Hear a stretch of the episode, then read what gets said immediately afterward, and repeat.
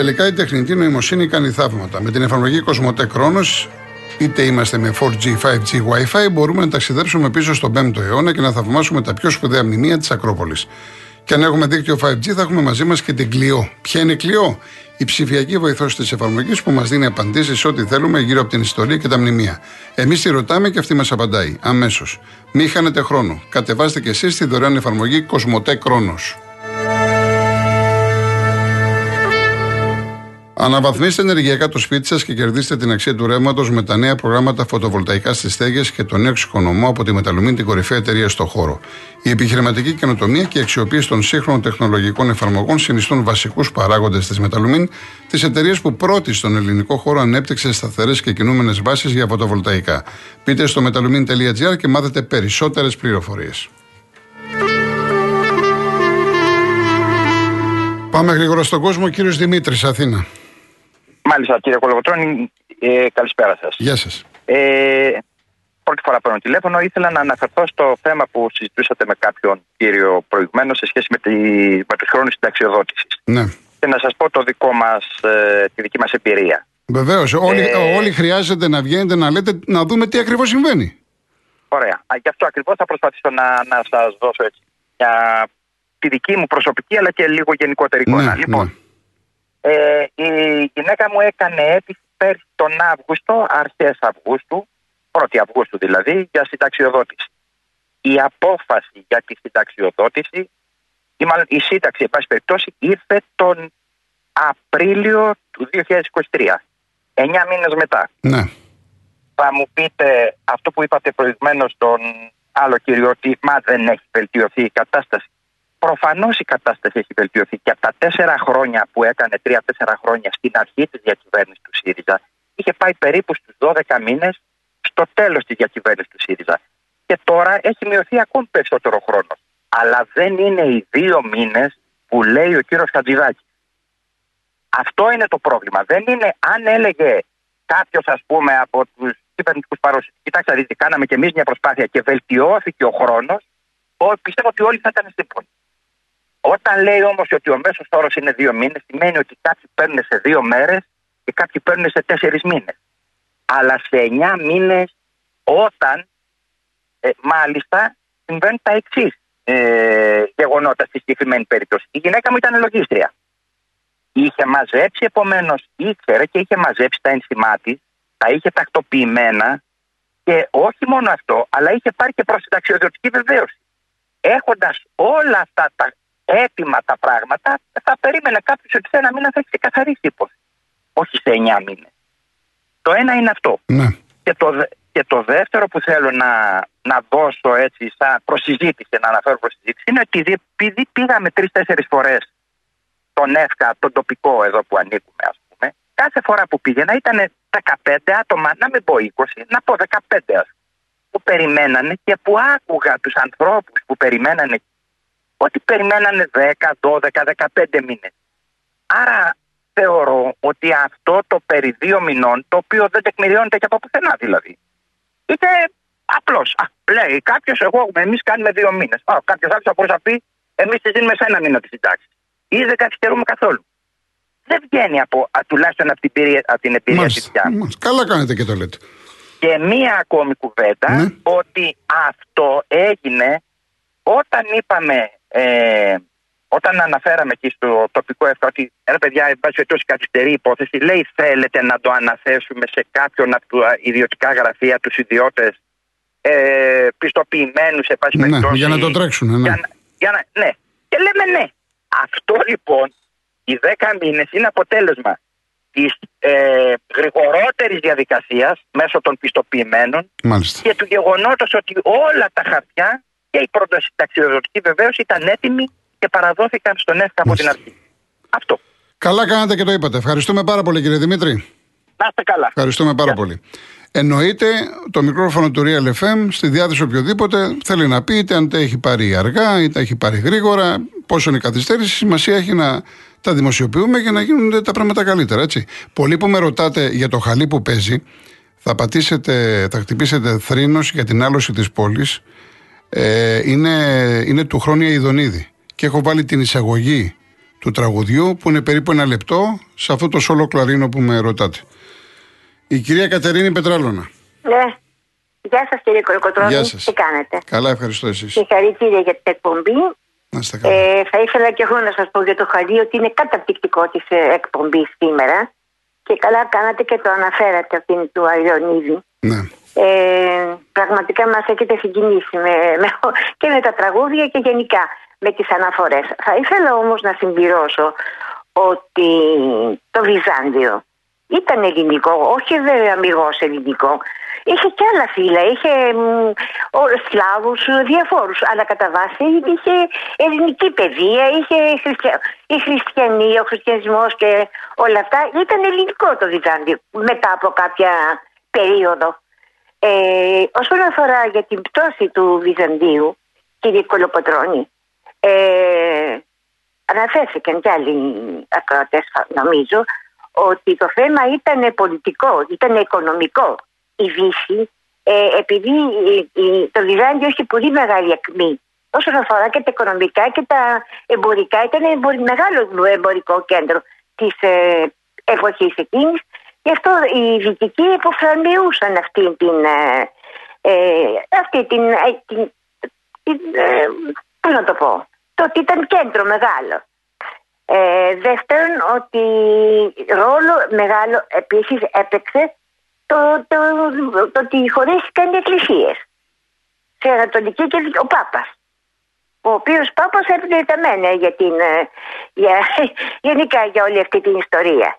Και ότι δεν, όταν χρειάστηκε μ, βοήθεια το Βυζάντιο και αποφα... απο- η, η, η Δύση δεν έστειλε κανέναν. Και αυτοί οι 50.000 και τώρα τίποτα δεν ήταν. Απλά έτσι για να λέμε, να τα γράφουμε ιστορικοί. Και επίσης το συγκλονιστικότερο από όλο ήταν η μορφή του Κωνσταντίνου Παλιαλόγου, κύριε Κολοκοτρώνη, εκεί στα, στα κάστρα τη- της Κωνσταντινούπολης και όλοι αυτοί οι άνθρωποι οι οποίοι έπεσαν μέχρι ενός για να σώσουν την, ε, τη βασιλεύουσα και δυστυχώς αλλά ο παλαιολόγος ε, ε, λένε, λέει τώρα η παράδοση ότι κάποιες φορές τον, ε, τον άκουγα να γυρνάει επάνω στα τείχη της, ε, της πόλης ναι. και να θρυνεί για το χαμό της, ε, της πόλης.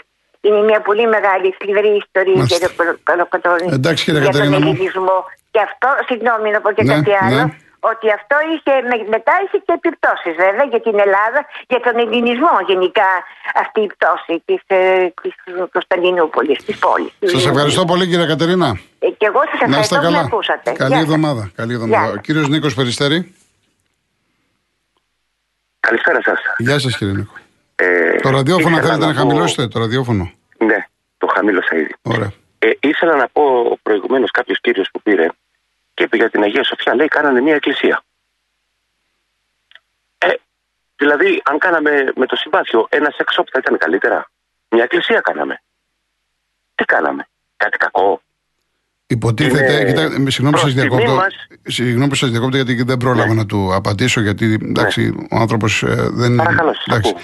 Ε, εγώ είμαι υπέρ οποιασδήποτε ενέργεια θα μα βοηθήσει να ε, μπούμε σε έναν διαφορετικό δρόμο. Θα μου πει τώρα έχει του πιτσιρικάδε, του χουλιγκάνου, ναι, αλλά ε, Ωραιότατα. μια Αυτό εκκλησία, είναι το ένα μουσείο, ξεκίνημα- ένα. Το ξεκίνημα καταλα- τη κουβέντα Μπράβο, μου για να προχωρήσω μπράβο, λίγο μπράβο. παραπέρα. Εγώ είμαι υπέρ Ε, πάντως. ε, ε, ε, ναι, Κοίταξτε να δείτε κάτι. Εγώ θα πω τη γνώμη μου Ναι, ναι. ότι τέλος της κουβέντας μου, ο καθένας μπορεί να μείνει με τη γνώμη του, μπορεί να μείνει με τη γνώμη του. Βεβαίως. Εγώ θα ήθελα να πω τη γνώμη μου. Ναι. Το ότι κάναμε μια εκκλησία δεν είναι κακό. Κατά τη γνώμη μου. Το θέμα είναι να μην είναι η εκκλησία για το Θεαθήνε. Η εκκλησία. Δεν παίζει ρόλο γιατί είναι. Όταν εγώ πηγαίνω Όλοι- σε μια εκκλησία. όλα, όλα παίζουν ρόλο κατά τη γνώμη μου, εν πάση περιπτώσει. Πες Μισό αυτό που λεπτό. θέλετε. Ναι, ναι. Εγώ πηγαίνω σε μια εκκλησία. Θα κοιτάξω να δω γιατί πήγες εσύ, γιατί πήγε εκείνος, γιατί πήγε ο άλλος. Εγώ πηγαίνω σε μια εκκλησία. Αδιαφορώντας για το τι γίνεται. Έκανε μια εκκλησία. Δεν είναι κατακριτέο. Αυτό θέλω να πω. Και έκανα μια ε, αντιπαράθεση, δηλαδή με ένα σεξ shop. Συγγνώμη που το λέω κιόλας στην εκπομπή σας, αλλά μια εκκλησία είναι. Δεν είναι κάτι κακό. Στη συνέχεια. Μίλησε αν αυτά λέει στο εξωτερικό, αν θα τα έκανε, θα επιτρεπόταν. Εδώ θέλω να πω κάτι άλλο. Ο κύριος Μαρινάκης που κλώτσαγε μπάλα στην Νότιχα αυτά τα έκανε αυτά και να μπει μέσα να πει του διαιτητή πότε θα διακόψει τον αγώνα; Δεν το είπε. Ο κύριος Σαββίδης, θα διαφορήσω για το όπλο. Έτυχε να το έχει απάνω του. Θα έμπαινε μέσα στον αγώνα να επιβάλλει τη γνώμη του στον κύριο Κομίνη. Στο εξωτερικό. Δεν θα το έκανε. Αλλά δεν μίλησε όμως γι' αυτά. Εγώ και προς τιμή του κυρίου Αλαφούζου, παρόλο που δεν είμαι Παναθηναϊκός, είμαι εκτής. Προς τιμή του κυρίου Αλαφούζου και του Μελισανίδη, έχω δει ότι όλους τους αγώνες τους βλέπουν από του Ιουίτα τους, είτε είναι καλεσμένοι σε κάποια άλλη ομάδα, είτε έχουν καλέσει εκείνοι κάποιον, και οτιδήποτε γίνει κάτω από το διαιτητή δεν μιλάει κανένας. Αυτό έχω προσέξει εγώ τουλάχιστον. Εάν θέλετε να μου πείτε ότι είναι κάπως αλλιώς τα πράγματα, να σας ακούσω. Ο καθένας, όχι. Ο καθένας όπως τα αντιλαμβάνεται, λέτε αυτό που θέλετε. Όχι, δεν είναι όπως αντιλαμβάνεται. Γιατί; Τι βλέπουμε; Είδατε το Μελισανίδη ποτέ να μπει και να παρέμβει στο έργο του διαιτητή; Δεν έχει μπει ο, Ποτέ. Μελι... ο Μελισανίδης δεν, όχι, δεν μπήκε μέσα. Δεν μπήκε μέσα. Έχει Αλλά να χάσει σας δύο πω κάτι, κύπελα να σας πω κάτι. Από τον Κομίνη έχει Ακούστε χάσει με. δύο κύπελα Ακούστε με. και δεν μπήκε μέσα. Ακούστε. Ε, Παρακαλώ. εμένα προσωπικά, επειδή είμαι πολλά χρόνια στο χώρο, δεν μου λέει τόσο αν μπει ή δεν μπει. Σημασία έχει τι κάνει στο παρασκήνιο. Και αυτό δεν έχει να κάνει με τον Μελισανίδη, με τον οποιοδήποτε Μελισανίδη. Υπάρχουν λοιπόν Μα όταν πρόεδροι. σφάζεται η ακούστε, ΑΕΚ, όταν υπάρχουν σφάζεται η ΑΕΚ ηγέτε. από τον Κομίνη και δεν μπαίνει μέσα. Ακούστε, υπάρχουν οι ηγέτες, πρόεδροι, μεγαλομέτωχοι που ποτέ δεν τους είδες στον αγωνιστικό χώρο, αλλά Ναι. έχουν κάνει απίστευτα πράγματα. Από πίσω. Καταλάβατε; Συμφωνώ Από πίσω. απόλυτα. Εγώ θα μιλήσω για την περίπτωση που σφάζεται αυτός ο πρόεδρος και δεν μπαίνει μέσα. Ναι. Για αυτή την περίπτωση θα Ε, μιλήσω. εντάξει, εντάξει, εντάξει. Τουλάχιστον αυτό είδαμε.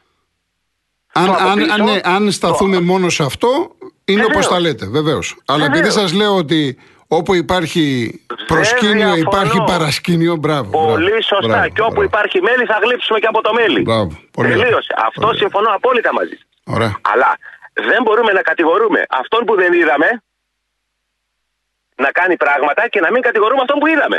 Τουλάχιστον αυτό το είδαμε. Μάλιστα. Τώρα το τι γίνεται από πίσω, η γνώμη σας είναι αυτή, του αλωνού κυρίου είναι αυτή και εμένα είναι αυτή. Το αφήνουμε αυτό στην άκρη, διότι έτσι άκρη δεν βγάζουμε. Ωραία. Εγώ θέλω να μιλήσω για πράγματα που είδαμε.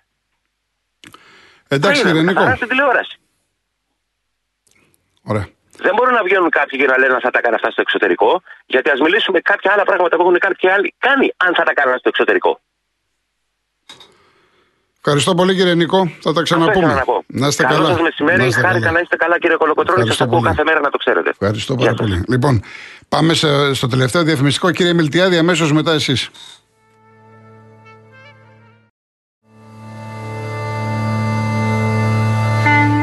Έχετε φανταστεί ότι θα μπορούσε κάποιος να δει τα μνημεία της Ακρόπολης έξω από το Βατικανό, δίπλα από τον πύργο του Άιφελ, μπροστά από το Big Ben, μέχρι και μέσα στην έρημο; Δεν χρειάζεται να το φανταστείτε γιατί πλέον συμβαίνει.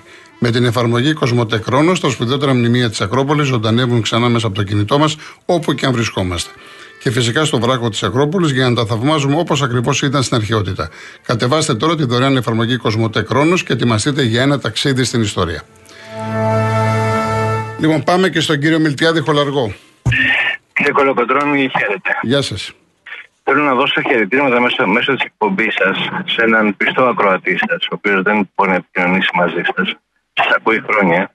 Είναι ο Παρβαγιάννη από την Ηλιούπολη, ο οποίος είναι και παππούς των παιδιών μου, ο οποίος τραυματίστηκε πάρα πολύ σοβαρά στη φωτιά στο μάτι και έχασε και τη γιαγιά των παιδιών μου, τη γυναίκα του δηλαδή, στη φωτιά στο μάτι. Σα ακούει και ξέρω ότι θα χαρεί πάρα πάρα πολύ. Καλά κάνετε. Να, να είναι καλά ο άνθρωπος.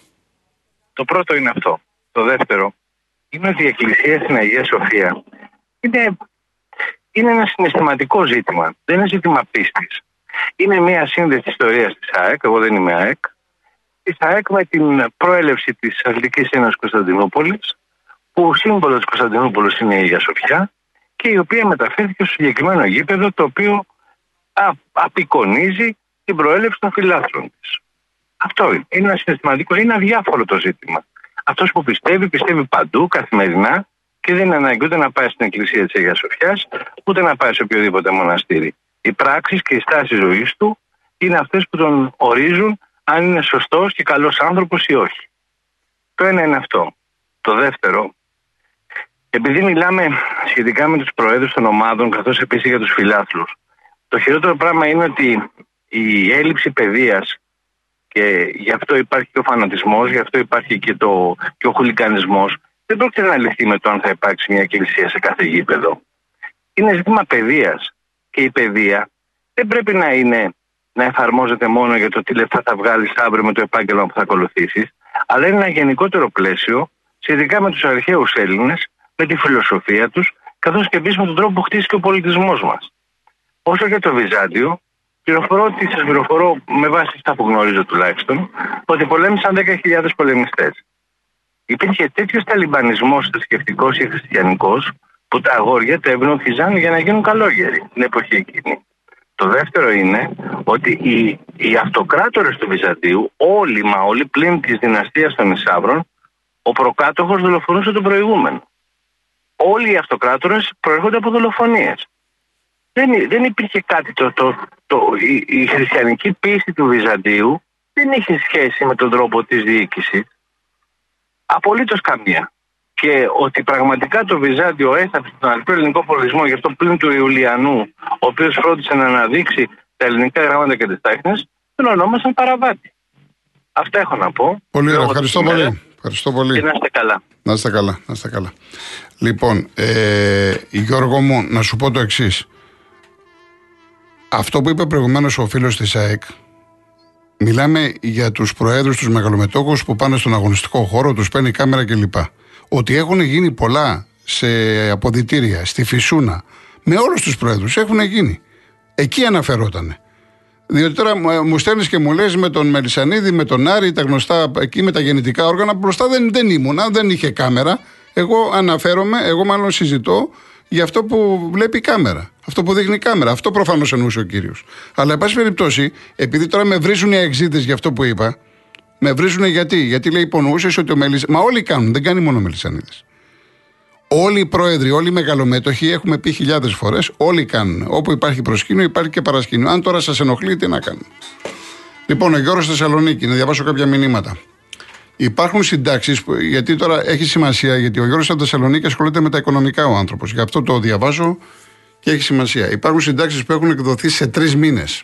Έχω λέει πολλά παραδείγματα στο γραφείο μου. Μπορούμε να βρίζουμε για πολλά την κάθε κυβέρνηση, αλλά πρέπει να είμαστε προσεκτικοί για να μην εκτιθέμεθα. Υποχρεωμένη είναι η κυβέρνηση. Δεν θα πούμε ευχαριστώ για το δικαίωμά μας, αλλά θα πούμε μπράβο αν κάτι αρχίσει να αλλάζει.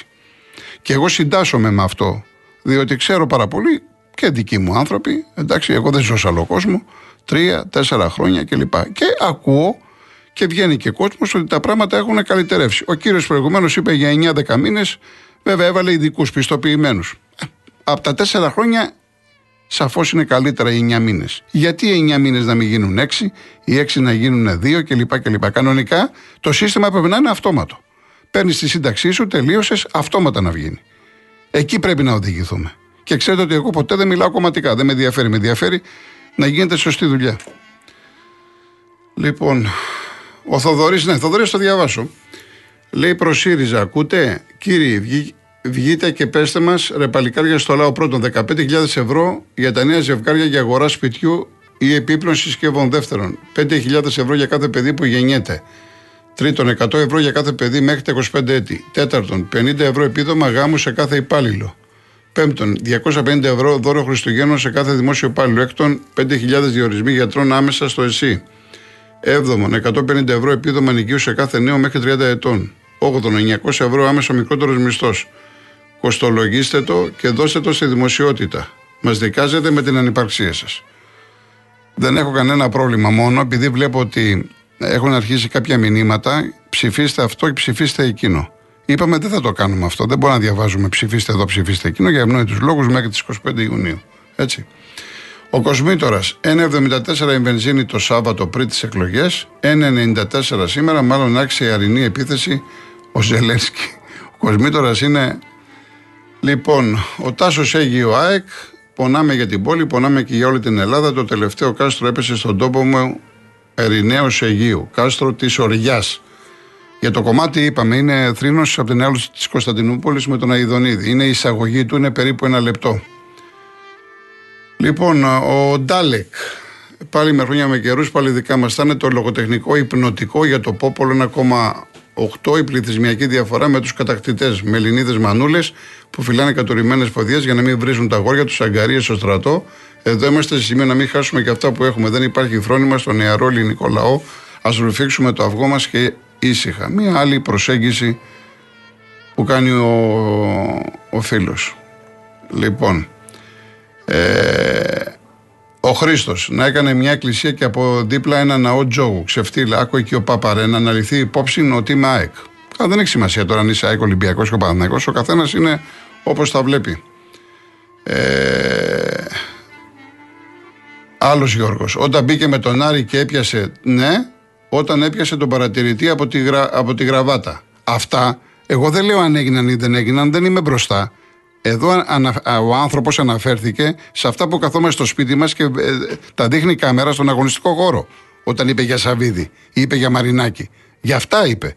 Άμα τώρα πάμε στο Μελισανίδη, για όλους έχουμε να πούμε.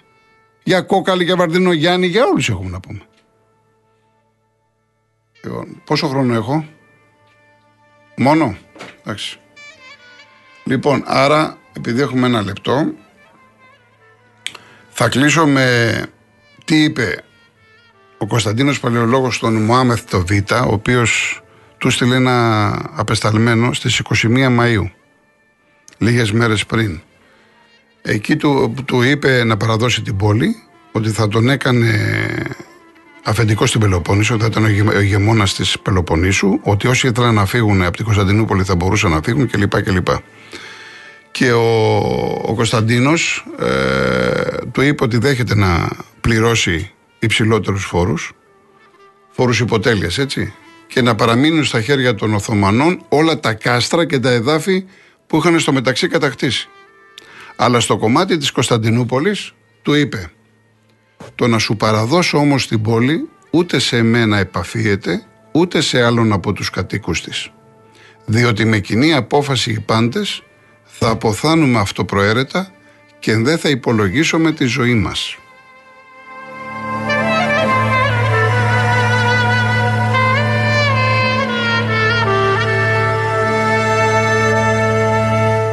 Φτάσαμε στο τέλος της σημερινής εκπομπής. 29 Μαΐου 1453, άλωση της πόλης. 29 Μαΐου του 2023, 570 χρόνια μπροστά. Ημέρα μνήμης, μαύρη ημέρα. Ακολουθεί ο Γιώργος Οπαγάνης, Αναστασία Γιάμαλη, αύριο πρώτα Θεός, 3,5 ώρα θα είμαστε μαζί. Γεια σας.